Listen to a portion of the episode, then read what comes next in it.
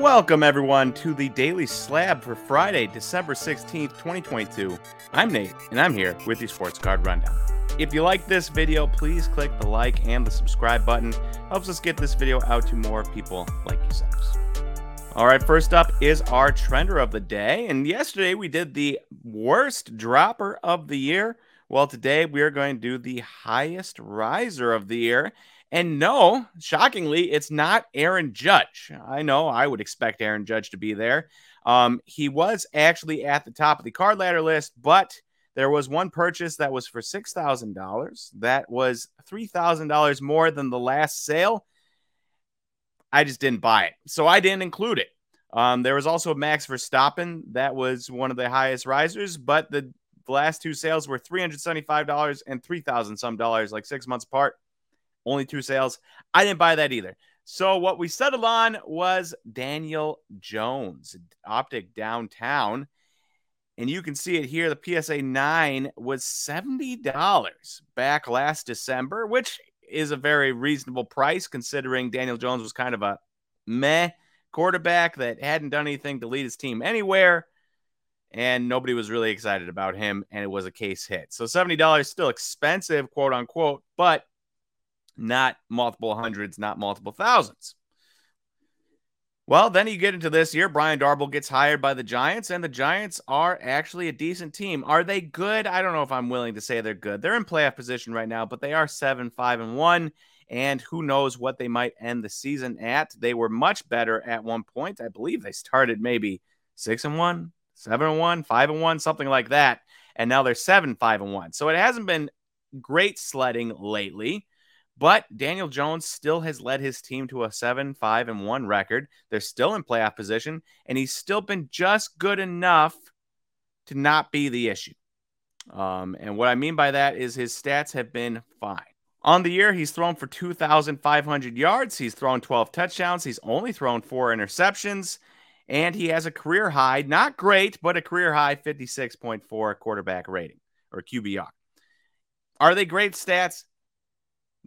No. They're nothing to write home about, but they're also not stats that you're like, this guy has been an absolute detriment to his team. So therefore, he's just kind of like a meh, but leading his team to victories quarterback. You know, nothing wrong with that. Maybe not going to win you a Super Bowl, but also probably not going to lead you with Brian Daboll as your coach to like a 1 in 15 record, you know? And so his card prices have been on the move. And so you can look here at this it was $70 last December. It was $549 as of November 22nd. Now, this card was a one bid auction win, but the one bidder had over a thousand reviews on eBay. So I consider that to be like uh, I don't think a thousand review bidder would bid and not pay. So therefore, Daniel Jones Kaboom PSA 9 or not Kaboom Optic, Optic Downtown PSA 9 is our top trender of the year, having moved 684% in that time period. Pretty impressive. And while his season hasn't been overly impressive, it also hasn't been terrible.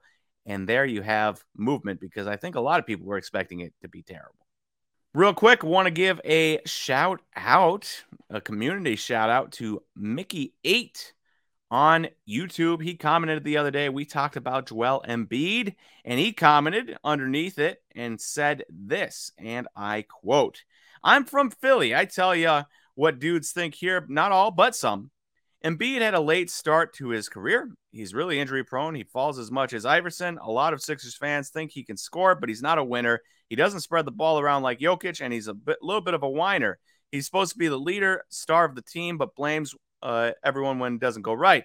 I think he's one of the most talented ball players in the league, but something isn't jiving with him and the Sixers. One game he didn't score um, in a half, I think is what he means. How does that happen when you're seven feet tall? And this is kind of a little bit of insight, you know, from the outside looking in. You're not in the local media. I'm not. I can tell you what people in Milwaukee think about a certain player. I could probably tell you what people think about people in, you know, Washington now that I live there but I can't tell you what local fan bases think about Joel Embiid. So when I'm looking at Joel Embiid, I say, hey, look at these stats, look at this, this is awesome, yada, yada, yada. Well, clearly, there's some Philly fans that say, yeah, the stats are great, but we don't think we have a winner on our hands. So, the same way I think about Karl-Anthony Towns. Stats are great, but sometimes you have to win if if the stats are great, you have to lead your team to the playoffs. Now, Joel Embiid does that. Karl-Anthony Towns does not. So they're not in the same ballpark.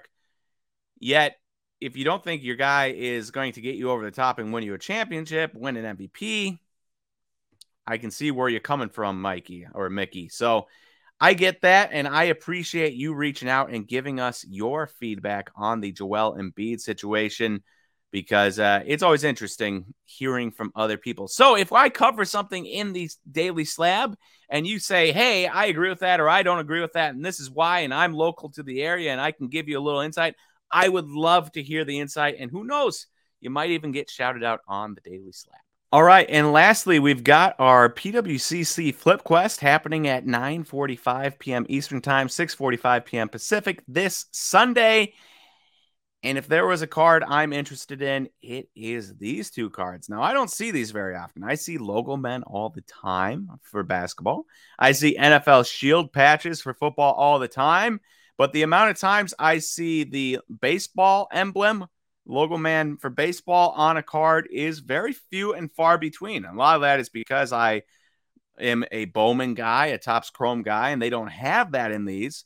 But We've got two here that are pretty cool, both from Mike Trout, both ending this week. You've got the 2017 Topps Diamond Icons, MLB Logo Man Patch uh, 101 BGS 95, and the 2020 Topps Dicon, uh, Diamond Icons Logo Man 101 BGS 9. Personally, I like the 2017 better. I think it just showcases the Logo Man. And I'm not alone because the price $1,600 difference there. I know it's BGS 9.5 compared to a BGS 9, but still, huge difference there. And I don't know. I just think they're really, really cool. It's one of those things where you kind of see that in the NBA and you're like, wow, I'd love to have that. And here we go. We've got two of the best player of my generation, Mike Trout. So if you're interested in that, check out the PWCC auction this Sunday starting at 9:45 p.m. Eastern Time. Hope to see you there.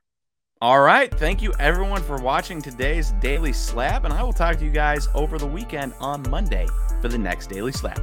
See you, everyone.